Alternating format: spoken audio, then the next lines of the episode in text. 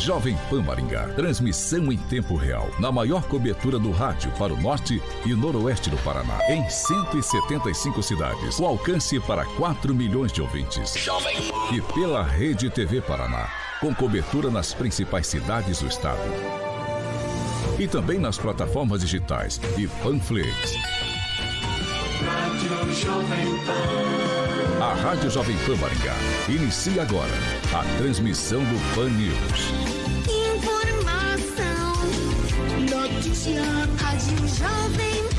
O jornalismo sério, com responsabilidade e isenção, na maior audiência do rádio. Os principais fatos e manchetes do Brasil e do mundo. Jornalismo com informação e opinião. Jovem No ar. Pan News. Oferecimento Angelone é para todos. Angelone por você. Blindex, Mel's Brushes, Oral Time e Sicredi.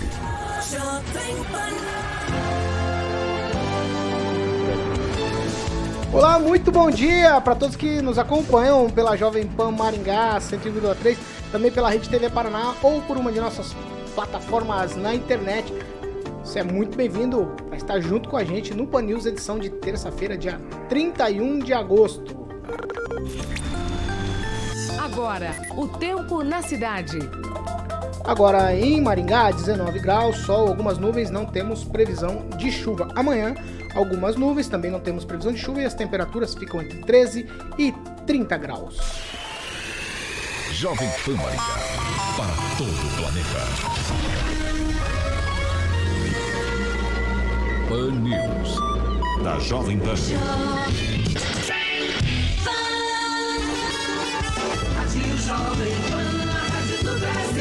Agora, Jovem As manchetes de hoje no Pan News. Oito deputados do Paraná estão na lista Cabeças do Congresso Dois deles são de Maringá. E ainda, COAF divulga movimentação financeira incompatível com a capacidade declarada do deputado federal Ricardo Barros.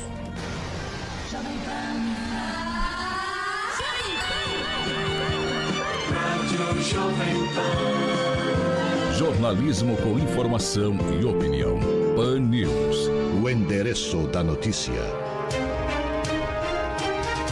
7 horas e 3 minutos. Repita. 7 e 3. Bom dia, Alexandre Mota. Bom dia, Paulo Caetano. Tudo bom? Tudo bem, Carioca? Tá bonito hoje, hein? Tudo tá jóia? Vamos lá, vamos começar já falando de parceiro? Cicred. Cicred, Paulo, exatamente. Eu sempre falo que existe o consumismo e também o consumo consciente. Aí também existe a poluição e as fontes de energia renováveis. Existe o individualismo e também a cooperação. Por isso que eu falo que existe o desenvolvimento sustentável em uma nova geração, né? Repensando aqueles velhos hábitos. Existem os bancos e também existem as cooperativas. Para tudo isso, existe alternativa. E o Cicred é alternativa para o seu ouvinte da PAN, sua empresa ou seu agronegócio. Sabe por quê? Porque o Cicred alia as suas necessidades financeiras com a economia local a educação e também o desenvolvimento das regiões em que atua. E com esses valores, que o Cicred quer construir uma sociedade mais próspera. Aí eu pergunto, que valores tem o seu dinheiro? Escolha Cicred União Paraná São Paulo, onde o dinheiro rende um mundo melhor, Paulo. 7 horas e 5 minutos. Repita. 7 e 5. Bom dia, Agnaldo Vieira. Muito bom dia, uma excelente terça a todos. Luiz Neto, muito bom dia. Bom dia, Paulo. Bom dia a todos que nos acompanham. Um excelente dia. Direto de Curitiba, ele, Fernando Tupan, blog do tupan.com.br, as informações do Paraná. Fernando, muito bom dia para você também. Bom dia, Paulo Caetano, e eu estou morrendo de inveja de vocês, que aí vai estar um calor o dia inteiro. Aqui nós temos 12 graus e a máxima não passa de 19. Amanhã vai estar um pouquinho melhor durante o dia, mas à noite 10 graus e a máxima amanhã 22. E vamos ter um calorzinho até o dia 6, quando a chuva volta no dia 7. Tá certo, bom dia para você também, Edvaldo Magro. Bom dia, rapaziada. Bom dia, Kim Rafael. Bom dia, Paulo. Bom dia, Carioca. Bom dia, bancada. Bom dia a todos. Ângelo Rigon, muito bom dia. Bom dia a todos, em especial aos aniversariantes de 31 de agosto. Aqui na bancada temos o Luiz Neto, que está ficando É complicado falar que fica, fica mais velho, né? Uma pessoa nova não fica mais tão velha assim. Mas os parabéns ao Luiz Neto. É, em breve, deputado estadual. Obrigado, Ricardo. Obrigado. Carregado nos braços Alguém do mais povo. quer estender o parabéns pro Luiz Eu Neto? quero hoje, eu vou oferecer a música pro Luiz Neto, meu amigo. Obrigado. Ótimo, vamos Careca, esperar pro obrigado. final então. Mais alguma felicitação? Todo mundo já felicitou o Luiz Parabéns, Neto. Luiz Neto. Parabéns. Obrigado, vamos seguir, obrigado. vamos seguir. Parabéns ao velho da van presente aqui. Ah, tá bom, é isso mesmo. Ó, 7 e 6, você quer participar com a gente? Fique bem à vontade em nossas plataformas. Você pode fazer como o Manuel, a Iracema, o Ademir, a Vivian, o Osiel, o Fernando, a Cris, a Heloísa, o Rafael, o Francisco, o Jefferson, o Jean, o João, a Tatiana e a Alessandra. Todos esses participando em uma de nossas plataformas. Você é nosso convidado para ajudar a fazer o Pan News todos os dias aqui na Jovem Pan Maringá. E agora sim nós vamos para o assunto do ouvinte. Como eu é, falei aqui antes do programa começar com os meus amigos aqui na bancada, é, tivemos entrevista ontem, mas não foi a entrevista o assunto do ouvinte. O assunto do ouvinte foi sobre a questão de Maringá ser ou não a cidade mais conservadora do estado, assunto que Fernando Tupan levantou por conta do número de ônibus que estão preparando para ir às manifestações do dia 7 de setembro. E eu fui pensar algumas coisas para saber se Maringá realmente é conservadora. E aí eu vou compartilhar com vocês aqui agora. O conservadorismo é um pensamento político que defende a manutenção das instituições sociais tradicionais, como família, comunidade local, religião, além de usos, costumes e tradições e convenções. O conservadorismo conservadorismo enfatiza a continuidade e a estabilidade das instituições, opondo-se a qualquer tipo de movimento revolucionário e de políticas progressistas. Aí eu vou conversar, eu começo com você, Edivaldo Magro. Eu gostaria, claro, com você, porque você suscitou, levantou e, e incentivou os nossos ouvintes, quem participa com a gente, os internautas, a fazerem comentários. Eu queria que você fosse sem o, o deboche habitual, sem a, o, o- aquela situação de ontem, mas com bastante seriedade. Maringá, afinal, ela se caracteriza como uma cidade conservadora, porque fica a dúvida, né? Na tua fala de ontem, você fez até uma, uma certa ironia quando você falou sobre o assunto. E eu vou pensar aqui as últimas eleições presidenciais. Bolsonaro, que entre aspas representava esse público eh, conservador, ele obteve no primeiro turno 60,91% dos votos. Muito voto. No segundo turno, contra Fernando Haddad, o, o atual presidente, o Jair Bolsonaro, ele teve 75,84% dos votos, mostrando uma tendência de votação e aí, assim, em tese, em tese, colaborando com essa máxima de que a cidade é conservadora. Edivaldo Magro. Olha, Paulo, quando a gente faz uma retrospectiva né, histórica da cidade, a gente vai enxergar que a base econômica de Maningá sempre esteve ancorada no agronegócio.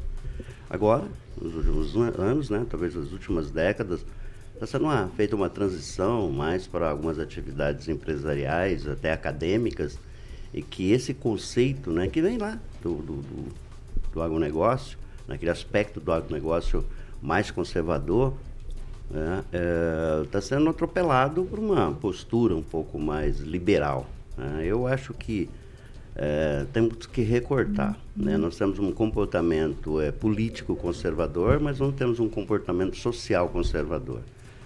Então a gente é muito factível, né? O cidadão maringaense ele é muito factível, ele aceita com muita facilidade o discurso conservador, principalmente na política. Nós temos um- alguns exemplos aqui ao longo do, das eleições de Maringá. Em 86 nós elegemos um presidente de um clube, né? É, social, é, envolvido em algumas falcatruas aí. Depois, na sequência, a gente elegeu um, um- um PT que foi o, o Zé Cláudio. O Zé Cláudio não, não havia nenhuma não havia nenhum, nenhum lastro político dele naquele momento. Então, pode-se dizer que foi uma certa surpresa, mas havia um conjunto de fatores externos, né, quando eu digo isso em relação ao país, e que levou o PT a diversos, a diversas eh, conquistas de, de, do executivo aqui, inclusive na região, né, Londrina. E eh, não dá para falar que o PT é um partido de eh, conservador, né? Ele é um pouco mais liberal, e aí esse liberalismo também a gente tem que fazê-lo, a compreensão do liberalismo, porque eh, não é o liberalismo econômico, né, que bem está associada a, a, esses partidos, um pouco mais à, à direita do, do, espectro político. Mas é, eu insisto que a cidade não tem muito esse perfil de, de conservadorismo. Ela assume pautas conservadoras quando lhe é, lhe é conveniente. Essa chamada sociedade civil organizada aí, que eu tenho dúvidas como ela funciona, qual é a orientação dela, mas ela se orienta sobre pauta. Quando há uma pauta de interesse é, é, conservador, conservadora, ela se movimenta e consegue é, impor, provocar um tipo de caos, até eu diria. Mas Maringá, quando você observa, eu, apesar de ter dito aquilo, né, essas estruturas voltadas ao sexo recreativo, e Maringá tem muitas delas, eu acho que ela é um elemento importante para se pensar em como a cidade se organiza. Da mesma forma, Maringá tem aqui, por exemplo, unidades do Opus Dei, Maringá tem outras entidades importantes relacionadas a essas seculares entidades que defendem o extremo né, do, do, do conservadorismo. Então, elas estão atuantes, elas atuam, elas se manifestam de forma bastante discreta, mas elas atuam sim. É, essa própria manifestação que se organiza dia 7 de setembro aí, que vão levar ônibus, aí não sei, também se falam tanto nisso, PT, o PC do B, ou sei lá, sempre teve essa prática de organizar as suas caravanas de ônibus. Não é, não é diferente que aconteceu com outros partidos de esquerda, de direita. É lícito, todas as manifestações devem ser aplaudidas como um exercício máximo da democracia. Mas eu espero só que esse conservadorismo se mantenha dentro das quatro linhas do bom senso e da responsabilidade. O momento é de muita atenção, Paulo. Kim Rafael, é, a pergunta é praticamente a mesma para você, mas o exemplo é outro. Nós tivemos uma manifestação aqui dita conservadora na cidade, acho que a maior delas reuniu aproximadamente 50 mil pessoas, é o que se conta aí na história. Não sei se esse é um número oficial da Polícia Militar, mas diz que tinham 50 mil pessoas. No entanto, Maringá tem aproximadamente 400, um pouco mais de 400 mil pessoas. Significa que não é um número tão grande, esmagador assim, de conservadores. Ou é?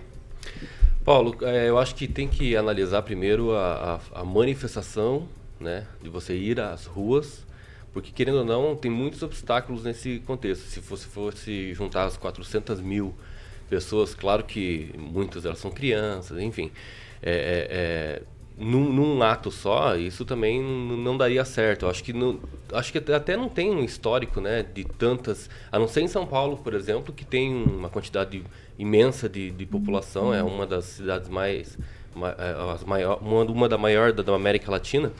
Então, é, é, tem a sua proporção também, um grande número, mas só que é condiz com a realidade de Maringá, nem muitas pessoas vão se manifestar, né? Às vezes elas têm a concordância das pautas, mas não vão. Uhum. Mas, Paulo, é, falando um pouco do, do, conservadorismo, eu acho que vai bastante além na questão de Maringá. Né? Eu acho que houve uma ruptura desde 2015, 2016, após o impeachment da Dilma, que as pessoas começaram a identificar algumas pautas e, em comum acordo, né? Tiveram a, essa concordância. Falou assim, cara, isso aqui é umas pautas que eu sempre gostei, sempre defendi, mas nunca se falava, né? Algumas pautas do, conservador, do, do conservadorismo, até mesmo dentro da, da, da, do âmbito de direita, tem o liberalismo ali. E, e também é, as pessoas começaram a se é, vestir a roupa, né? Falando assim, cara, eu nunca concordei com isso, mas eu sempre fui refém do sistema, do progressismo que sempre existiu. Agora tem uma pessoa como o Bolsonaro, né, veio falando, trazendo o discurso, aquela coisa, por mais que seja um pouco incisiva, mas trazia algumas questões de, de, que despertou muita gente, né?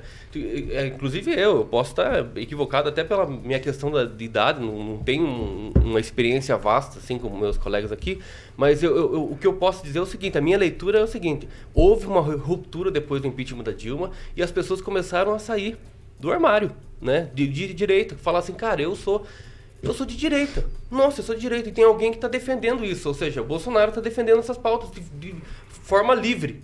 Né? Por mais que é bastante. É, é, é, bate muito nele na, nessas questões dessas pautas de direita. Mas, querendo ou não, é, fez com que a população é, é, acordasse um pouco, né? E, e, até que as eleições de 2018 foram uma resposta disso. Ah, você trouxe aí 60% no primeiro turno, quer dizer então que muitos de Maringá, muitos eleitores de Maringá, que não são os 400 mil, são 200 e algumas coisas mil, 200 e poucos, é, são eleitores e concordaram com as pautas em primeiro turno. Tinha muitas opções, mas optaram pelo Bolsonaro. Então, querendo ou não, concordaram com as pautas que ele defendia. Aí, segu o segundo turno, 75 mil, né? Aumentou um pouco ali. Talvez seja por causa do antipetismo. Ah, não queria, mas também não queria Bolsonaro, mas fiquei na dúvida, agora é Bolsonaro. Então, eu acho que Maringá é, sim, uma cidade conservadora. Não no seu total, mas a sua maioria. Fernando Tupan, e aí na República de Curitiba, essa questão conservadora cresceu a partir de quando, já que a gente está falando desses assuntos, e você é o responsável por essa temática aqui hoje? Veja só, Paulo Caetano, aqui Curitiba é uma cidade conservadora por natureza. Nós temos, como o Edivaldo falou, assim, segmentos progressistas, por exemplo, sexo é, re, recreativo, e você é uma cidade muito grande, com 1 milhão e 900 mil habitantes, então nós temos de tudo. Mas aqui a maioria, o que eu vejo é o seguinte: Existe o pessoal, por exemplo, ligado a determinadas alas é, universitárias, por exemplo, filosofia, sociologia, essa turma toda é, de esquerda. Por exemplo, o pessoal de direita muita, se concentra muito no direito e em outros segmentos. Mas eu, tomando por base assim o grupo que eu vivo de amigos, assim, a maioria é conservadora e a minoria é progressista. E a saída que eu vejo também Maringá, assim, meus parentes aí, a maioria tudo é conservadora, apesar de adotar alguns recalques progressistas que a gente pode falar. Mas, enfim, o Paraná é um, uma cidade conservadora. Ninguém esquece que a Fife Domingues, Domingos, não me lembro o, o sobrenome dele direito, na década de 80 foi o mais votado no Brasil aqui no Paraná. Luiz Neto, afinal, a cidade ela tem traços de conservadorismo ou de progressismo? Qual é a tua definição para Maringá, Luiz Neto? Paulo, o que eu vou dizer é o que eu disse ontem, né? É, é, é, muito, é muito complexo a gente dizer que a cidade é 100% conservadora, né? Mas o nosso histórico, né, tudo que a gente viveu, mostra sim que há uma tendência ao conservadorismo. É, acredito eu, né, que Maringá passou por alguns momentos e, mas sempre se manteve como uma cidade conservadora. Um exemplo, né? Algumas pautas que não são aprovadas aqui na cidade têm a ver com esse conservadorismo que já está inserido no cotidiano da cidade, né? A cidade, mesmo sendo uma cidade extremamente desenvolvida, uma cidade, entre aspas, grande, né? Tem essa tendência sim. Ângelo Rigon, é, com todas essas informações aí de conservadorismo, também progressistas, é, as últimas eleições, o que se desenhou aqui em Maringá, qual o, o mapa que você consegue traçar da cidade? Bem, eu, em, em boa parte, obviamente não é 100%, porque 100% não existe, mas Maringá é mais reacionária que conservadora, né? Isso é, basta ver. É, bem, vota em quem quer, cada um é livre e tal, mas errar é humano, a gente tem que considerar. O pessoal votou no, na, em pessoas ruins que estão lá, transformaram o Brasil nesse caos. É, mas é o direito de liberdade, errar é humano também. Agora, Maringá, ao longo do tempo, teve de tudo. Não é diferente das outras cidades. Londrina sempre foi, do lado político, um exemplo de cidade progressista. Produziu vários senadores, vários governadores, prefeitos memoráveis. Maringá, ao contrário. Maringá produziu, muitas vezes, é, é briga né, de prefeito com companhia, prefeito com, com grupos, entre grupos políticos. Tá? O caso do Francisco Juliano, até o Dom Jaime entrou na briga. Mas Maringá não é uma cidade diferente do resto do Brasil. Hoje Londrina é muito mais conservadora politicamente do que Maringá. Basta ver os representantes que eles elegeram, dá até vergonha. Agora, é, é, aqui tudo é meio diferente. Eu sempre digo, Maringá pode ser, pode não ser conservador, pode não ser reacionária, mas vai continuar sendo a capital dos locks, como diria o Roberto Silva. E a gente tem, por exemplo, um exemplo bem recente do PT. O PT de Maningá não é igual ao PT do Paraná, não é igual ao PT do, do Brasil. Embora seja um maningaense o líder ah, da bancada nacional do PT. O PT em Maringá, recentemente, foi lá bater palma para alguém que tinha falado que o Brasil teve três independências. Uma foi em 1822, outra foi no golpe militar em 64 e outra foi quando derrubaram a Dilma. E tinha petista batendo palma. Quer dizer, Maringá, tudo é diferente. Você não pode comparar Maringá com, outro, com outras cidades, porque É, politicamente é uma coisa, agora economicamente é outra. O agronegócio transforma a região diferente do, do resto do Brasil. É diferente de outras regiões que, de, que dependem basicamente é, é, da prestação de serviço, embora hoje seja Maringá, a prestação de serviço, o que mais gera renda, mas é por conta do agronegócio que a gente tem essa espécie, digamos, de tranquilidade. Maringá não é uma ilha, é, não, é, não chega a ser um paraíso, mas é bem diferente do resto do Brasil. Agnaldo, por tudo que se desenhou aqui, a pergunta mais difícil ficou para você. Eles foram alimentando a minha curiosidade para você cheguei a, a, a, essa aqui, a esse questionamento, ó. Tem muita hipocrisia então em Maringá nessa questão de conservadorismo e outras coisas mais? Ah, sem dúvida, né? É, eu acho que nem existe essa coisa a esquerda falou, falou aqui, a direita falou, falou. E se alguém tivesse que escolher, não escolheria nenhum dos lados. Mas é, Maringá, é, é, ela tem um. Acho que o, a explicação do, do Edivaldo ontem foi bem isso, né? Uma cidade que se diz é, conservadora, mas é marido traindo mulher, é gente na zona, é uma desgraça. Então é só na fachada, né? Só na fachada do prédio com o verde e amarelo, mas vai saber o que acontece dentro daquele apartamento. No submundo, então, a coisa é diferente. Ah, na Deep Web o negócio é bem diferente, né? Maringá tem muita coisa para ser descoberta e fica nessa nesse mimimi, nessa história de que é, liberalismo, modernidade, conservadorismo, igreja, é tudo conversa, né? Claro que sobra um ou outro, né, que tem aquele, aquela ideologia e segue aquilo, né? Mas o resto é para é tipo o Ricardo Barros, né? Onde está o poder, eu estou daquele lado. Se for direita, esquerda, se for o diabo, tá do lado, né? Então é, não dá para confiar não. 7 horas e 23 minutos. Eu repita. 7 e 23. Agora não consigo mais, Luiz. Vamos seguir. Você disse que falou o que falou ontem, então não tem não, que é repetir. só uma frase que eu queria Ah, dizer vai. do maringaense aqui muito renomado, muito conhecido, Humberto Crispim, que ele dizia o seguinte, abre aspas, poder é poder. Então tem pessoas que vivem atrás do poder e para o poder. Você concordou com o Agnaldo, então? Eu falo, Agnaldo, quase 100%. Mudou toda a bancada. hein, essa 723, 723, ó. Não gostou? Fazer o Hoje Maringá registrou é, no boletim que foi divulgado, na verdade ontem, é, Maringá registrou 24 casos de Covid-19 e também a morte de um homem. Agora, casos ativos aqui na cidade são 541. Eu vou chamar o Fernando Tupan para atualizagem dos números estaduais. Fernando, mais um número que é bastante interessante e positivo para nós é que a taxa de transmissão da Covid no Paraná baixou de 1, né? Tá em 0,91. Graças a Deus. Pois bem, Paulo Caetano, a taxa de transmissão da Covid, segundo o sistema Loft Science, é que mostra uma melhora significativa. Depois de chegar em 0,87 no dia 15 de agosto, a taxa vinha crescendo, mas de acordo com os dados de domingo, caiu para o 0,91. De acordo com o sistema, a menor taxa de transmissão do estado em 2021 foi registrada em 11 de julho, 0,68, e a mais alta em 11 de março, em 1,58. Com a melhora, o Paraná caiu para a 11ª posição no ranking dos estados brasileiros. E a novidade, Paulo Caetano, é que o Paraná, o número de casos continua, nas últimas semanas, estável, e ontem mostrou isso, com 1.384 casos e 48 mortes.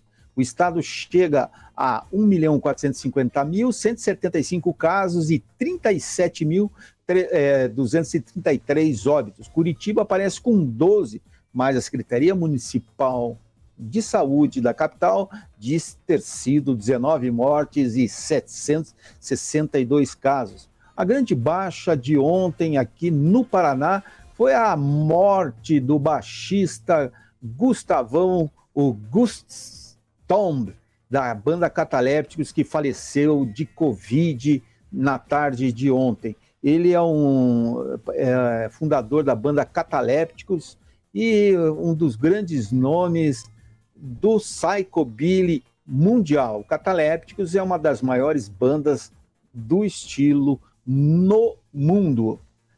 Vou te falar uma coisa ainda. Eu tenho que a, fala, é, falei sobre tudo isso, os casos diminuíram, mas aqui em Curitiba, Paulo Caetano, O, com a chegada da variante Delta nas últimas semanas, os casos de coronavírus aumentaram na capital do Paraná.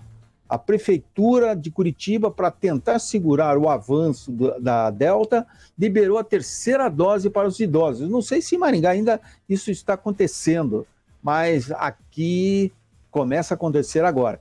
O, a decisão foi tomada como? Ao comparar o pico de óbitos entre adultos no mês de março e junho, o resultado foi o crescimento de 21%.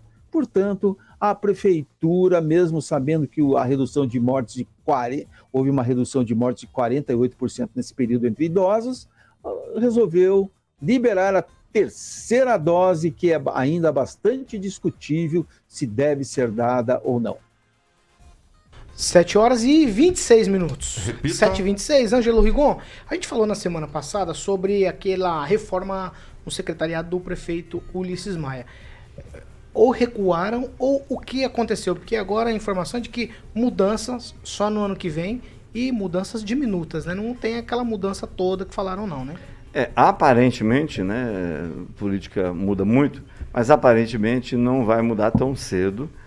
E a mudança acontecendo vai ser apenas num determinado local, que é a Secretaria de Comunicação, que isso é fato público e notório, embora até o próprio prefeito tenha desmentido. Mas se tiver que mudar, mudar alguma coisa na administração, vai ser apenas nessa secretaria. Essa, pelo menos, é a promessa, é o que eu ouvi nos últimos dias. Agora, os, o, o que o pessoal da prefeitura achou um absurdo, e as pessoas costumam fazer isso, é o tal do rádio corredor, os bastidores, cada, quem conta aumenta um ponto, é a, a, o fato do, da possibilidade do secretário de gestão Hércules é, assumir a, o gabinete do prefeito. É, ele pessoalmente me disse que isso é impossível, né? Pelo fato, o próprio fato dele ser irmão do prefeito. E o Trevisan está realizando um bom trabalho. Então, deixou claro, pelo menos para mim no final de semana, que não vai ter nenhuma mudança uh, este nos próximos meses. Então a gente pode aguardar. Pablo Verde também tem escrito isso. Haver, haverá mudança, sim. Não agora, ela vai ser mais uma mexida no, no organograma e vai atingir a comunicação, possivelmente no final do ano, começo do ano que vem. Mas é, só, só uma, uma dúvida. Na comunicação, a despeito da mudança, o secretário não manda muito, né? Porque a informação é de quem o que vende na, na, comunicação vem de fora. É isso mesmo ou não? O Verde deu uma informação essa semana dizendo que o pessoal agora resolveu acordar, né? Abriu os olhos e viram que o Catana era furada. Imagino que a notícia seja verdade. É, porque se não for, é muito ruim. Porque, segundo o Verde ainda, o pessoal percebeu que não tem mais chances do Ulisses ser vice eh, do Ratinho, muito menos ser candidato a senador. Então vamos voltar mais para a quadra, para o nosso quintal e cuidar. Aliás, eh, hoje às 10 horas tem um evento, negócio de né, a ver com a prefeitura. Ontem falaram de novo de Maringá ser cidade internacional, como se Maringá fosse Marte, não no planeta Terra. Eu acho que a gente tem que começar a esquecer essas coisas e fazer cobranças do dia a dia, dos buracos, do plantio, da, da, do cuidado com as árvores, que já foi orgulho para Maringá, infelizmente não é. Maus empresários, maus maringaenses têm destruído é, essa coisa de cidade verde. Vamos voltar mais para o nosso quintal, para arroz com feijão e esquecer essa coisa de querer abraçar o mundo, ter título internacional, porque afinal de contas não é nenhum concurso de Miss. Fernando Tupamp de uma vez, vai Fernando. É, Paulo Caetano, a informação que eu tenho aqui é que, através de um deputado estadual de Maringá, é que não haverá mudança na comunicação. E se houver mudança, vai ser na Secretaria de Educação. Você pode pasmar. E a gente tem que ver que provavelmente no início do ano que vem vai haver uma reacomodação de forças na Assembleia e alguns deputados aí de Maringá, ou pelo menos um, pode assumir o protagonismo na Assembleia Legislativa, sendo o, o líder do governador Ratinho Júnior na Assembleia. Então, nós vamos ter muita coisa. E eu, o Rigon estava falando da, da chance de é, do Ulisses o, o, ano que vem. Eu vejo que o Ulisses está realmente pensando em 2026, possivelmente o governo do Estado. E isso é uma sinalização que os próprios deputados comentam assim, de quem está subindo e de quem está descendo. E Ulisses estaria subindo e com muita chance de, após terminar o período dele aí em Maringá, assumir uma secretaria caso o Ratinho Júnior seja reeleito em 2022. 7 e 31 alguém concorda com essa história do Fernando Tupan, de que possivelmente teremos mudanças na Secretaria de Educação também? Você, Luiz Neto, quer falar? Claro, Paulo. É, pode acontecer, assim como em outras secretarias é cogitado. A permanência de um secretário, ela, ela não varia só da indicação, do currículo, ela varia de aspectos políticos que são importantes ao, ao longo da gestão. Mas esse tipo de, de conversa, de ah, algum secretário vai sair, secretaria nova vai ser criada, esse rádio corredor, ele é muito comum ele é muito comum e é fomentado pelas próprias pessoas da gestão, as pessoas que trabalham ali. Então, muita coisa pode se consolidar, mas pode também não se consolidar. Algumas coisas ficam só no boato. Pode ser que tenha havido sim conversas nessa linha, mas pode ter sido voltado atrás também por interesses de, de, mudança na gestão. Então, o secretário que fixa é muito relativo. Ah, recentemente deram uma nota de um secretário que ia cair, ele está lá até hoje. Vai, Rigon, para arrematar. Não tem nada a ver com peixe, mas é para registrar, antes da gente entrar no, no intervalo, um, um, um ouvinte está pedindo para a gente explicar melhor a história da mudança de gestão no Asilo São Vicente Paulo. Por quê? Tiraram os vicentinos e agora é uma organização social que a Prefeitura contratou para esse trabalho. Uh, essa organização social está recontratando os mesmos funcionários da administração anterior. Então, é o tal negócio. Por que o sigilo da, em torno dos documentos das investigações? A gente quer saber. Essa é a dúvida que paira no ar ainda. A gente quer saber por que do sigilo. 7 horas e 32 minutos. Repita. 7 e 32 a gente vai para um break rapidinho. Já a gente tá de volta. 7 horas e 32 minutos. Repita. 7 e 32 Hoje eu começo com você, Kim Rafael. Você tem participação? Já manda aí de primeira. Tenho, sim. Do Implante Ingá, ele disse assim, ó. Hoje tem churrasco lá no Jardim de Monet para todos da bancada e do chat por conta do Luiz Neto. Boa, Bacana, gostei. hein? Vai, Também Luiz gostei. Neto. Não, queria só agradecer meu amigo Rigon pela sessão da casa dele e também pela doação aí da carne. Obrigado, Rigon. Todo mundo convidado. Registrar as participações, né? É, o Flávio Mantovani, vereador em Maringá, nos acompanha todos os dias. E ele diz o seguinte: político bom de voto é aceito em qualquer partido. Esquerda e direita só tem na cabeça da torcida. Então, essa é a opinião do Flávio Mantovani, que político bom de, de voto está em qualquer partido, independente do lado. É, o Guilherme Bocelli também diz: o problema é que hoje em dia tem rótulo para tudo. Parece que tudo precisa ser rotulado. Grande besteira. Então, essa é a opinião do Guilherme também. Registrar a participação daqueles que nos acompanham: Roberto S., o Júnior Júnior, outros amigos aqui que me felicitaram. Muito obrigado pelas felicitações. O Ricardo César Maciel Queiroz, a Franci Galego. Também Estamos esperando a feijoada. o Ricardo Lucena, entre outros ouvintes aqui que nos acompanham todos os dias. E mandar um abraço especial para o engenheiro Alto Carvalho, para o Wesley Rocha, para o Silvio Maio e também para o Carlos Viana. Agnaldo Vieira. Eu já faço uma técnica aqui, eu já vou apagando os nomes que você fala para não dar duplicidade. Então aprende comigo. Então vai. Um alô todo especial para a Odete, da agência da Única Propaganda, sempre no- nos ouvindo, o Flávio Lima, também a doutora Fernanda Trauten, o Claudemir Tiburcio, lá de Apucarana, cidade que foi construída em cima de um vulcão. E também a Cláudia Canhoto, o César Andrade, o José Carlos Valêncio, mais conhecido como Cuca. E você falou do Ricardo Lucena, ninguém conhece, tem que falar o cabelo, que aí todo mundo sabe quem que é. E o Álvaro Luiz, e muita gente nos acompanhando também em Maringá e toda a região pela frequência 101.3. Ângelo Rigon. Só acrescentando que o Flávio Mantovani está nos ouvindo, é autor de um, de um substitutivo permitindo que se abra mais postos de gasolina em locais que a lei atual de 2011, do ex-prefeito Silvio Barros, ela deu uma travada, né? impossibilita em alguns lugares, ele está abrindo agora para que mais postos abram na cidade. Talvez isso melhore a concorrência e, de repente, até o preço dos combustíveis. Admito isso, mas É, acho que não muda nada. não custa tentar. E um abraço para quem não está nos ouvindo, que é a dona Ig Siwog, lá na Alemanha. Um abraço. Quem? Quanto tempo, Alexandre? Ah, já estamos de volta. 7 horas e 35 minutos. Repita. 7 e 35 estamos de volta para quem nos acompanha pra, pela Jovem Pan Maringá, também pela Rede TV Paraná. Vocês todos são bem-vindos de volta com a gente. A gente vai continuar o Pan News agora. Vamos falando aqui de Maringá. Ó, a gente já falou sobre esse projeto aqui em Maringá. E eu quero perguntar para vocês aqui nessa manhã, porque a prefeitura de Maringá divulgou que o que o eixo monumental, nossa, carioca, você foi meu amigo agora. Você e o Ângelo Rigon. Eu tinha passado direto aqui. Você me perdoa? Claro, o patrocinador é patrocinador. Ixi, filho, eu passei direto. Ó, a segunda meia hora do Pan News é um ofer... É que você fica com tanta. Ah, nem vou falar. A segunda meia hora do Pan News é um oferecimento de Jardim de Monet, Termas Residência. O Luiz Neto falou que estava agradecendo o Rigon e eu achei que até que já tinha passado essa história toda. Oferecendo a casa lá no Jardim de Monet, é isso? Agradecer, graças É, a Deus terminou o segundo pavimento, o acabamento. confusão, vai mudar, vai fazer uma festa de É inauguração. pediu autorização pra Aonde é a prefeitura. casa? A casa é na rua. Você sabe onde é, né? Na Não. rua H.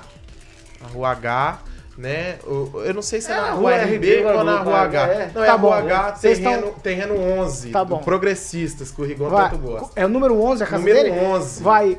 Jardim de Monet Termas Residência, É cara. que ele essa conversa. de falar quadra RB. É que essa conversa dele lá no intervalo deu uma, um tilt É. na minha mente. Vai lá. Jardim problema, de não. Monet Termas Residência. Quero ver você nadando naquela piscina Inclusive, o Giba já liberou pra gente, agora eu posso falar, o Giba já voltou de viagem, então o Giba já liberou pra que a gente possa lá. E o Giba vai bancar o churrasco. Aí, Gibão, aí tá, ficou bonito o negócio, hein? Empreendimento único de alto padrão. Em breve, toda a bancada da Jovem Pan vai estar visitando, vão ser feitas algumas imagens lá nos Jardins de Monet Termas Residência, onde tem quadra de tênis. Eu vou jogar tênis com o Edivaldo, hein? Cada vez que o Edivaldo deu uma racatada na, na bolinha, bota aquela linguinha que ele bota até o nariz. Meu amigo Edivaldo, Edivaldo é uma figura. Vamos jogar bola lá também, porque tem campo de futebol. Vou ver o Anjo com a sunguinha dele. Falaram que o Ângelo Rigon. Sabe uma foto do Lula lá que ele tá? Parece que o Ângelo Rigon é mais ou menos igual ali. Piscina semiolímpica aquecida, salão de festa, sauna úmida, sauna seca e churrasqueira, que aí não vamos deixar para Agnaldo Vieira, nosso DJ, que vai fazer um churrasco pra gente lá, bancado pelo grande Giba. Você pode fazer um tour virtual no site jardinsdemonerresidência.com.br jardinsdemonerresidência.com.br e você pode falar com a galera da Opção Imóveis do 44 3033 1300. Opção Imóveis 3033 1300. Jardim de Monet, Paulo, quem vem visitar, volta para morar. Parabéns ao grande Giba nesse empreendimento maravilhoso que é o Jardins de Monet Termas Residência. 7 horas e 38 minutos. Repita. 7h38, agora sim. Fala, Agnaldo Vieira. O nosso amigo e ouvinte Paulo Vital nos lembra que amanhã teremos mais um aumento de combustível. Parabéns. e aí nós. vamos todo mundo lá dia 7. Vamos lá. Ó, segundo a Prefeitura de Maringá, o projeto do eixo monumental, que é aquela reestruturação do centro aqui de Maringá, já está em fase de entrega de projetos. É, é um momento para uma obra dessa envergadura, Edivaldo Magro, aquela parte toda ali no centro que vem do Cine Teatro Plazas até aqui a Prefeitura de Maringá. É o momento de se discutir esse tipo de obra na cidade? A obra começa lá no Ed Davis, né? E ela chega aqui até a catedral. É uma obra monumental, como o próprio nome diz. Olha, é, ela provoca uma mudança profunda né, na, na- na urbanização desse, desse trecho. É, é um custo, acho que não foi estimado ainda o custo, e até me surpreende que os projetos já não estejam entregues e prontos, porque foi feito um concurso para se definir o modelo de ocupação desse espaço. E junto era para estar entregue os projetos também. Mas seja como for, ela faz uma plástica muito profunda nessa área. Eu sempre tenho dúvida eh, sobre o impacto e a profundidade desse, dessas intervenções, porque isso me lembra muito o projeto Ágora. O projeto Ágora propunha uma ocupação daqueles 600 mil metros quadrados, onde hoje é o novo centro. E havia uma série de equipamentos ali, inclusive o projeto é do Oscar Niemeyer, e acabou se dado a tamanho, o tamanho e as dificuldades de preço é, desfigurado e hoje o que a gente tem ali no novo centro são arranha-céus, né? Com uma proposta agora de se resgatar uma biblioteca lá, que consta lá daquele projeto do início da década de 90. Importante lembrar que o contrato do, do Niemeyer foi feito pelo, na gestão do Said Ferreira, quando o Ricardo Barros era diretor técnico da Urbamar. E consta, não sei exatamente, que ele acabou saindo da, da Urbamar é exatamente por envolvimento de alguma irregularidade nessa história do projeto. Mas Hum, isso hum, hum, isso não, não, não foi esse o voltou isso lá atrás. Então é uma história que está lá, está quicando esse projeto e nunca saiu do papel. Mas de qualquer forma, o eixo monumental, quando as pessoas observam o projeto, ele é grandioso. né? demanda um investimento, eu não sei, falou-se em 50 milhões de reais por etapa, ou- e serão inicialmente a primeira etapa sendo desenvolvida ali onde é a Raposo Tavares, né? com ocupação não claro ainda do que vai ser feito ali, onde está aquele atual estacionamento, onde era a velha rodoviária, né? aquele terreno não há uma destinação ainda definida para ele, mas ela segue né, com bastante mudança até a catedral.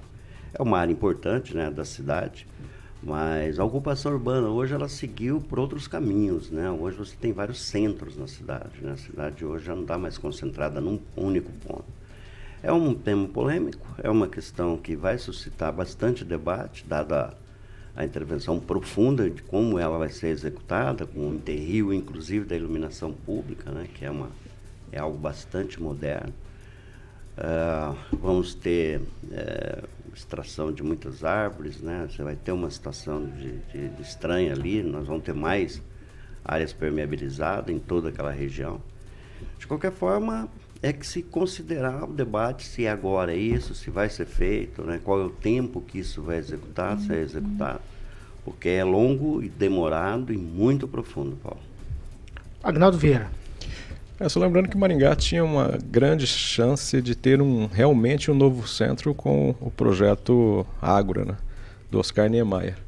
E o que as administrações posteriores fizeram foi lotear e fazer aquela coisa horrível que é o novo centro, né, que são aqueles prédios ridículos. Acho que um ou dois ali é são prédios assim de uma arquitetura é, bonita.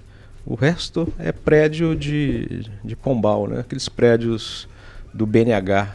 São prédios horríveis. Né? Então Maringá tinha a chance no Brasil de ser uma cidade com um novo centro no centro da cidade. E ficou aquela coisa ridícula, mal feita ali. Acho que a única coisa boa do daqueles prédios é aquele espaço recuado, né? Que você tem a calçada e você anda debaixo do, do, do, do da sobreloja. É a única coisa boa desses prédios, né? São prédios feios, ridículos. E vai se ter com o eixo monumental aí é, a possibilidade né, de ter Maringá, de ter um calçadão na Getúlio Vargas. Ela vai ser feito um grande calçadão naquela região. Eu acho que os projetos param um pouco por causa da Copel. A Copel é um, é um atraso na vida de qualquer arquiteto, porque vai ter o rebaixamento ali da, das linhas de, de transmissão de energia eh, dos postes, mas a Copel é um atraso. Mas vai dar uma cara nova ali para o centro, vai ficar realmente bonito. E acredito que ali onde é que é o espaço do estacionamento ali dos ônibus, ali, é- ali vai ser um, o, o centro de eventos é, aberto, né? Eu acredito que ali, por exemplo, a Festa das Nações, essas, essas festas que aconteciam aqui na praça da, da prefeitura, no centro de convivência, serão naquele local lá. Vai, Maringá vai ficar com a cara nova. 7 horas e 44 minutos. Repita. 7h44, só para constar, Ângelo Rigon, o painel do café, a gente já falou desse painel aqui nessa bancada do Pan News, ele já está devidamente instalado lá no Teatro Calil Haddad, é, do artista plástico Valdemar Moral, ele ficou ali no Bar Colúmbia, eu não, não tenho ideia de como era esse Bar Colúmbia, entre 1957 e 1960, só para constar, tudo certo com o painel? É, não era para estar ali, né? Esse não era o projeto original, era para estar onde, ele está, onde devia estar, que é no bar Colômbia, que pertenceu ao segundo prefeito de Maringá. É, depois ele virou uma lanchonete, hoje é uma loja que vende miudezas. A loja, o bar era do Américo Dias Ferraz, era um bar muito importante, ficava na Getúlio Vargas, quando a Getúlio Vargas nem chamava Getúlio Vargas, né? Chamava-se Colômbia, daí o nome do, do bar. Então, infelizmente, é, Maringá é, prometeram, por exemplo, um museu lá na- no, no antigo prédio da, do, do aeroporto. aeroporto Gastão Vidigal. Nada, nada até agora. A Costela do Criança está lá. Esse que não foi prometido está lá. Aí nós temos o Cine Teatro Plaza, enrolado desde o dia que ele foi vendido para o avô do Ricardo Barros. De lá para cá não serviu para nada, nada. Nem para, às vezes, fazer xixi lá para o pessoal usar como banheiro. Então, é, Essa coisa de você não dar prioridade para as, as coisas mais urgentes é que faz a gente nesse tipo. Fazer o quê? Vai ter que bater palma porque o painel está no lugar onde devia não estar. Mesmo porque lá junto com o teatro funciona um museu. Alguém daqui conhece alguém que vai lá para ver museu? Não vai, está longe, é zona 5, não tem cabimento você fazer aquilo lá no museu que nunca pegou. É o Museu Wellington Barba Cortes que existe ali no teatro. Mas ele nunca pegou. Assim como aquele museu embaixo da praça do Peladão. Nunca funcionou até ser entupido por água, até ser é, mais uma obra da engenharia uh, maringaense. Isso, só para. Porque o, o Edivaldo falou em relação ao, ao, novo centro, esse projeto foi contratado hoje, a preço assim de hoje absurdo, preço absurdo, e foi por isso que o Said não quis implantar. Ele achou o preço já do projeto muito caro, 2 milhões, alguma coisa assim na época, e ele não quis implantar, parou. Aí o Ricardo Barros foi demitido por causa de uma viagem que ele fez para Belo Horizonte, conversar com um rapaz da, da consultora Mendes Júnior. Na volta ele foi demitido. E, e aí, quando ele se elegeu prefeito, ele não tocou mais, não mexeu nada do que o Said estava tocando, inclusive o Teatro Calil Haddad. 7 horas e 47 minutos. Repita. 7 e 47, a gente vai mudar completamente de assunto. Bom, na relação dos 100 parlamentares chamados de cabeças do Congresso, o Paraná tem oito integrantes, dos quais dois são aqui de Maringá. Eles são Enio Verri e também Ricardo Barros. Os outros são Álvaro Dias, Gleice Hoffmann, Gustavo Frutti, Luísa Canziani, Pedro Lupião e Sérgio Souza. Essa escolha é feita lá pelo DIAP, Departamento Intersindical da Assessoria Parlamentar. Fernando Tupano, o que é que muda quando eles escolhem os 100 cabeças do Congresso e entre eles oito paranaenses? Olha, Paulo Caetano, nos últimos anos eu deixei de acompanhar essa votação porque não reflete nada aqui no Paraná. Por exemplo, o, o, senador Álvaro Dias, por exemplo, assim, ele vem sendo questionado muito pelo posicionamento dele aqui no Paraná. jornalistas reclamam da falta de posicionamento, eh, posicionamento dele em várias em vários debates de nível nacional e até paranaense. Mesmo assim, com quase 80 anos, ele quer continuar por mais oito anos é, em Brasília ele acha que com isso ele melhora, uh, vai melhorar as chances dele de conseguir alguma coisa na eleição do ano, do ano que vem. Eu acho que está muito difícil para essa turma, assim, que mesmo ter sido escolha, você vê o Ricardo Barros, com toda a confusão que está tendo em torno do, do nome dele, ele é considerado um deputado influente. Influente para quê? O Rigon podia até me ajudar. Ele é influente para quê, Rigon? Para mostrar o bom exemplo que ele tem na sociedade, no trabalho com bem público e misturando o privado com o público. Como que funciona isso? Eu preciso entender melhor isso. É exatamente essa minha pergunta agora, Tupão. Eu já vou misturar aqui o assunto dos oito cabeças. Nós temos dois maringaenses, Enio VR, que a gente não sabe nem para onde vai e nem de onde veio, né? A gente não escuta nem falar do NUVR. E nós temos o Ricardo Barros, que é um parlamentar, talvez o, o mais expressivo de todos eles, até do Paraná, é, envolvido em várias coisas, né? Ele nega todas as acusações, mas na manhã de hoje temos a informação de um relatório do COAF, Conselho de Atividades Financeiras, aponta que houve incompatibilidade de movimentação avaliadas com a capacidade declarada em conta do deputado federal Ricardo Barros.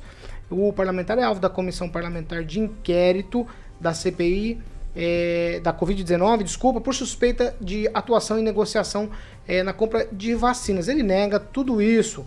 Eu vou abrir aspas aqui para o deputado Ricardo Barros. De acordo com as informações cadastrais e as movimentações analisadas, entende-se como incompatível com a capacidade declarada, superando cerca aí de 169.894,97. Me desculpa, essa não foi as aspas do Ricardo, não. Agora eu vou abrir aspas para ele abro aspas para o deputado. Todas as movimentações financeiras pessoais ou referentes a minhas empresas são compatíveis com a minha renda. A Receita Federal, inclusive, já acatou a minha defesa em processo administrativo. Não há nada de irregularidades. Dois aí dos oito paranaenses, Ângelo Rigon. Um deles a gente não sabe nem a que veio, não ouve nem falar o nome, e o outro é o que está na mídia todos os dias. O DIAP leva em consideração a representatividade, então é o cargo que a pessoa ocupa. O NVR ele é há mais de um ano, acho que é mais de um ano, líder do PT nacional na bancada. Então, é naturalmente ele é líder da maior bancada. É natural que ele seja apontado como um dos cabeças dentro desses critérios, que eu concordo com o Tupan, nem sempre são os corretos.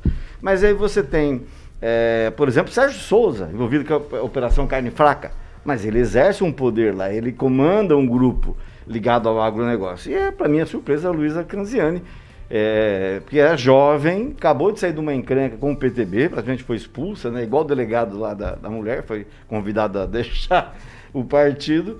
E isso é normal, faz parte. Agora, em relação ao Ricardo, é interessante, que eu não sei se é o mesmo caso, o Globo não explica certinho, se é o mesmo caso da conta do Cicobi, que foi o primeiro a, a, a, a vazar semana passada.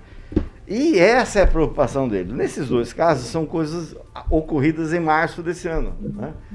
E você imagina puxando para trás, o, como pediu para 2016, época que ele era ministro da Saúde, o que pode acontecer. Daí a gente vê essa preocupação né, dele de segurar, de não, não divulgar. Entrou no final de, de semana de novo, que ele queria que a, o STF abrisse um inquérito contra a CPI. A, a ministra Carmen Lúcia recusou. Mas é só para. Além do movimento que não bate, tanto não bate que, as, que em 2018 a candidatura dele foi indeferida, justamente porque ele tem um monte de empresas, como eu achava que era 19, mas são 21. Aí uma faz Transifood de Bunzanfan com outra e acaba, só que não explica de onde veio o dinheiro. E foi por conta disso que a candidatura dele foi indeferida. Ele teve que entrar na Justiça Eleitoral para poder reverter. É, um trecho do relatório do COAF, do COAF, não é o relatório do Zezinho da esquina. Ah, tá aqui. No relatório é registrado ainda que Ricardo Barros é investigado por corrupção passiva, crime eleitoral, crimes contra a administração pública, formação de quadrilha, fraude, lavagem de dinheiro, sonegação fiscal e lavagem eleitoral. Não é colocar o carro na frente dos bois, não é você. Mas olha, que coisa, que currículo bonito, hein? Luiz Neto. Não, Paulo. Não. Paulo, o que, que a gente vai falar, né? Nós temos que esperar é, a, o que o deputado vai falar em relação a esse relatório, se há, se esse relatório procede, se é procedente, se há verdade em relação a isso, e se houver, de fato, é, já falou, alguma Luiz. coisa, se tiver, de fato, se for comprovado de fato alguma coisa, que seja responsabilizado. Até não ter responsabilização, para mim, a gente não pode condenar ninguém e ser inquisitor de nenhuma sentença que nem proferida foi. Kim Rafael. Olha, nós temos que respeitar o devido processo legal, que é uma coisa que, infelizmente, o nosso Supremo Tribunal Federal não vem fazendo. Mas, enfim, vamos fingir que esse princípio, no, no processo, qualquer processo, é, tenha que existir. Então, se há indícios, né, assim como várias provas sobre a urna eletrônica há indícios, não provas, indícios, então tem que ser investigado até o fim e não tem que passar pano para político, não. É, se for Ricardo Barros, se for presidente Bolsonaro, que seja quem for, filho do presidente Bolsonaro, ah, isso aqui. Beleza. Foi condenado, tem que pagar. Tem que pagar. E é assim que funciona. E é assim que tem que funcionar. Na verdade, eu retiro o que eu disse. Não é assim que funciona normalmente. Mas é assim que deveria funcionar. Agnaldo Vieira. Vamos aguardar, né? É, fica um falatório. A gente aqui que é da, da base do Ricardo já sabemos é, de alguns processos, envolvimentos que ele aparece, né? Mas no final nunca se concretiza teve essa, esse indeferimento na justiça eleitoral, conseguiu é, sair sem nenhum processo, né? Tanto é que ele continua como deputado. Mas vamos aguardar. Eu acho que o, o cerco sempre vai se fechando e se ele sair mais dessa, eu o lanço como candidato a presidente do, do país. Vai, Luiz. Não, eu tenho uma pessoa que nós não devemos lançar candidato à presidência do país, Agnaldo, que é o ex-presidente Lula, né? Que a justiça é, invalidou 28 provas. Então, esse é o nosso é o reflexo do nosso judiciário, né? Não condena, acusa e né, inocentou agora daqueles processos do sítio do Atibaia. A sua mulher, Paulo, escolhe os móveis do, do imóvel, visita o imóvel, mas o imóvel não é seu. Então, o presidente Lula, a Justiça do Distrito Federal invalidou 28 provas. Mas você acabou de falar, me desculpa. Vai. Você acabou de falar o contrário agora há pouco. Você falou que a gente não pode condenar ninguém sem mas ter nada. foi condenado, Então, eu mas não te foi entendo, condenado. é uma decisão Foi judicial. uma pessoa que recorreu em terceira Decisão instância, judicial. um precedente na justiça brasileira. Decisão judicial. Se não há privilégios ao ex-presidente Lula. Decisão judicial vale a justiça não se brasileira? discute e se cumpre. Pelo amor Tá? de Deus, Rigon, Não, Rigon não tô foram falando em justiça. 28 Não, você falou provas. exatamente, você engoliu as 28 palavras que você falou agora há pouco. 28 e só pra provas, avisar, e só pra dar invalidar um um, processo. É a primeira vez na história do país Tá, que alguém- você- você engoliu as palavras que você falou agora instância. Só Agora, é- só o seguinte, o imóvel, o imó- você visita o imóvel, sua mulher escolhe os Você imóveis está do discutindo imóvel, uma decisão é que já foi ju... Cara é da seu. justiça. Você É- está discutindo. é a verdade, Você está fazendo o é contrário do que você verdade, falou. é a Eu só queria dizer, assim, a título de, de ilustração, para ver como é que tá o nosso país, está bonito. Esses óculos, esses óculos cor-de-rosa que você usa para ver o país, nem sempre, Muito nem sempre você vai enxergar isso aqui. O advogado do motoboy, que ia depor hoje na CPI, o, o motoboy não vai mais porque o, o ministro indicado pelo Bolsonaro falou: "Ah, não, você pode ficar em casa vendo televisão, chupando sorvete, fazendo qualquer coisa. E quem que é o advogado do motoboy? Todo mundo sabe que o motoboy ganha muito dinheiro. Uma das classes que mais ganham dinheiro no Brasil é motoboy. O advogado dele chama-se Ivanildo Gonçalves, foi advogado do Queiroz e do Adriano, o miliciano. Esse é o país que alguns fingem que não existe.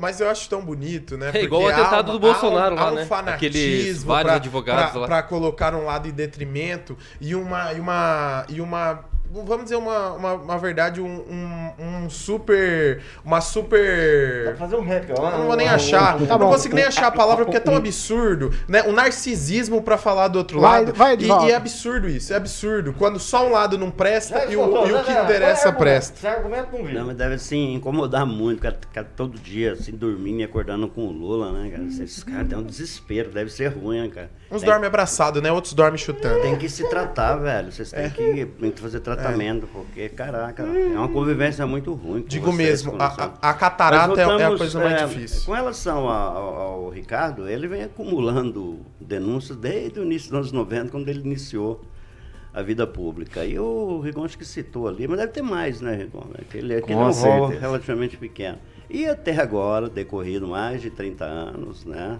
Ele continua lá leve, solto, exercitando seu mandato, ora se esforçando para mantê-lo, ora, ora se mantendo acima da média em termos de desempenho, mas enfim, é um político histórico com a resistência necessária para se manter nesse cenário extremamente difícil, porque quem convive ou já conviveu dentro do, do- do- da Câmara dos Deputados, ou mesmo lá no Senado, é uma alcova, né? É uma situação extrema de convivência ali, né? Sujeita a muitos protocolos e principalmente ao narcisismo. Vou emprestar aqui uma expressão aqui do meu amigo Neto. E o narcisismo e a vaidade é uma coisa que é muito comum no âmbito do poder.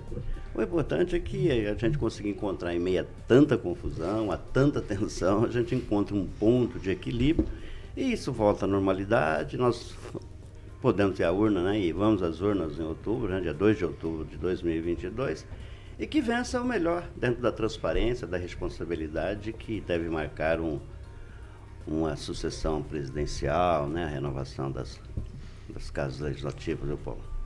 Vai, Luiz. Não, é, só em relação ao comentário do meu amigo Edivaldo, essa sucessão ela pode ser prolongada aí por, esse, por mais um mandato presidente da República, Edivaldo. Só que o mesmo, o mesmo narcisismo para falar de determinados lados é o que acontece no, do outro lado também. Há uma, há, uma, há uma passação de pano absurda pelo que já foi provado. Né? A gente vê aí partidos políticos que detri, de, é, detem eram detentores do poder, né? eram detentores da máquina pública e do dinheiro que agora não tem mais e que estão em desespero, desespero, repito aqui, para voltar a comandar a máquina pública. Adoro o Luiz Neto, mas já sei o que vou dar de presente para ele de aniversário. Vou comprar um, um um... qualquer dicionário. 15, que tem algo pra encerrar aqui? Não, é, falando do, do, do motoboy, né, de ganhar muito, mas o Adélio Bispo é um exemplo que ganha muito dinheiro, né? Porque quando foi preso lá, aquele atentado que tentou matar o candidato, então, a, a de falar, presidente da República, é, bom, advogado chegando de jatinho, né? Chegando de helicóptero e tal, então, e tudo de graça, né? Então, acho que é, vale o comentário e tem que ser analisado isso aí exatamente. Agora a questão do Nunes Marques, é, pra ter uma ideia, né? O presidente Bolsonaro indicou um. Agora vejam quantos de- do PT existem lá. né? Então, Só Eu, eu não quero que, essa profissão que inclusive, que inclusive, que inclusive mo- modificaram a mesma decisão é, em, é, em- em dois anos. Mudaram a mesma é, decisão para prender depois da, da segunda instância e para soltar. Depois De, de, vou, só, vou só registrar a frase da ex-senadora ex e deputada federal Gleisi Hoffmann, que ela diz o seguinte: se alguém tem moral para discutir corrupção, para corrupção, corrupção somos nós do PT. Não, ó, se os senhores querem apegar do jeito que eu estou falando, na frase, eu estou falando do jeito que a população entende, do jeito que as pessoas compreendem, né? Se os senhores quiserem usar isso de argumento para tentar colocar a ideia rasa de que um determinado grupo político tem que voltar ao poder, é a opinião de vocês, eu tenho Nós que vai, respeitar. né? Nós vai, Mas nós o povo vai. não é bobo. 8 horas e 1 minuto. Repita. 8 e 1 aí, tá encerrando. Tchau, Agnaldo Vieira. Um abraço a todos, uma excelente terça. Tchau, Edivaldo Magro. Tchau, tchau, rapaziada. Tchau, Kim Rafael. Tchau, tchau a todos e aproveite seu aniversário hoje, viu, querido? Obrigado, viu? Tchau, Obrigado. Pode ser o último, hein? Tchau, um abraço a todos. Desculpa as brincadeiras aqui. No fundo mesmo, eu sou bolsonarista. Tchau, Fernando Tupan. Eu não acredito. Parabéns, Luiz Neto. Tenha bastante diversão no dia de hoje. E o meu presente para você é que eu entendi realmente o que você quer dizer sobre o Lula. Lula é polvo. Certo? Tem um monte de braços. Agora sim. Tchau, Luiz Neto. Você Bom. ficou por último porque hoje está aniversariando. Tchau. Obrigado, Paulo. Gostaria de agradecer aos meus colegas de bancada. A gente briga bastante aqui, mas tem um bom relacionamento, graças a Deus, com todos. Considero amigos. E agradecer a todos que enviaram aí suas felicitações através do chat, né? Mensagens através das plataformas da Jovem Pan. Muito obrigado. Fico muito feliz com o carinho de vocês. É, eu só preciso fazer uma correção ao longo do programa. Ele disse que quando a mulher da gente escolhe as coisas e a casa não é nossa, não é não. Isso na casa de todos os brasileiros aí. A casa é sempre delas. A gente não manda em nada. Vai Precisava- receber um só- título de médico só- comunitário Só causa precisava fazer essa correção, Luiz Neto.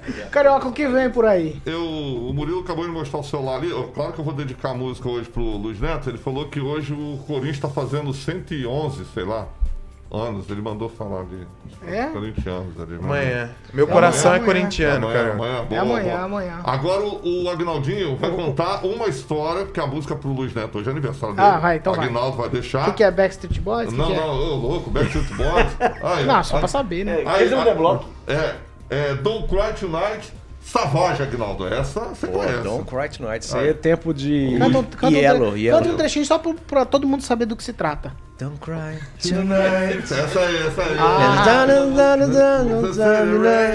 Essa aí. Vai lá. Uma historinha do Tempo- Luiz Neto aí. Não, não, Luiz Neto, pra variar, não tinha nascido, É mas do tempo era... da Casa X ali perto da... Era, não, da Yellow. Não, pensei que era festinha na Casa X ali. Saudosa da Casa da Xuxa, na saudosa Yellow do saudoso Ives Torregiani, que era o proprietário também ali do, do bar Coliseu, na, na Praça Manuel Ribas. E a, a história do, do, do Ives é. Ele sempre foi um per- perfeccionista, né? Como um empresário no ramo de, de, de som. Ele tinha uma, uma equipe eletrônica que era o Hi-Fi. E montou a Yellow depois foi montar uma casa noturna em Camboriú. E às vésperas da inauguração, ele com muito perfeccionista em tudo, ele queria resolver todos os problemas, foi resolver um problema da caixa d'água e infelizmente acho que caiu lá da, de, de- de uma altura e acabou falecendo em Camboriú antes mesmo da inauguração da sua casa noturna mais nova em Camboriú. Então fica a, a lembrança desse grande empresário, desse maringaense, que é o Ives e que montou essa casa Yellow eh, tradicional nos anos 90 eh, aqui em Maringá, fazia de uma certa forma concorrência com a Kalahari. Aí, ó. Boa história, Agnaldinho. Você Agnaldo é uma enciclopédia. E filho. ele foi em casa uma vez com o dono daquele, da, um daqueles que tinha ali onde era o Musamar. Eram duas, foram du- duas casas noturnas. Eu lembro E que a Dizzy, né? E a era Calabar. Da Dizzy, foi o, é, da Dizzy. Foi ele o dono da Dizzy na minha casa para escolher música. Então, assim, o, o, o, o Ives era um cara muito antenado, sabia muito de música. É, é um bom registro que você fez. Você chegou a ter a ser o coordenador de um programa ah, na, na Maringá FM, né? Fazia concorrência, entre aspas, também com um programa que eu tinha na Rádio Cidade, que era o Blitz 775. Então o Ivo sempre também antenado, trazia muitos os singles importados, né? Boa. Que era na faixa aí de, de 20, 40 dólares que se pagava eh, em um disco na época, né? O Ives realmente deixou saudades aí, tem uma família aqui tradicional em Maringá. Tchau pra vocês. Não, não temos tempo pra mais nada, estamos encerrando essa edição Boa do Pan News. Claudinho. Parabéns, Luiz Neto. Luiz Neto hoje vai É aniversário, é aniversário. Ó, você que nos acompanha, você continua com a gente em nossas plataformas. Você pode rever os programas também. Você vai lá no canal do YouTube da Jovem Pan Maringá, digita Jovem Pan Maringá. Você já cai no nosso canal e você pode rever o Pan News de hoje, de ontem, e os Pan News ao longo dos dias aí. Você fica à vontade, participe com a gente. Essa aqui é a Jovem Pan Maringá, a rádio que virou TV e tem cobertura e alcance para 4 milhões de ouvintes.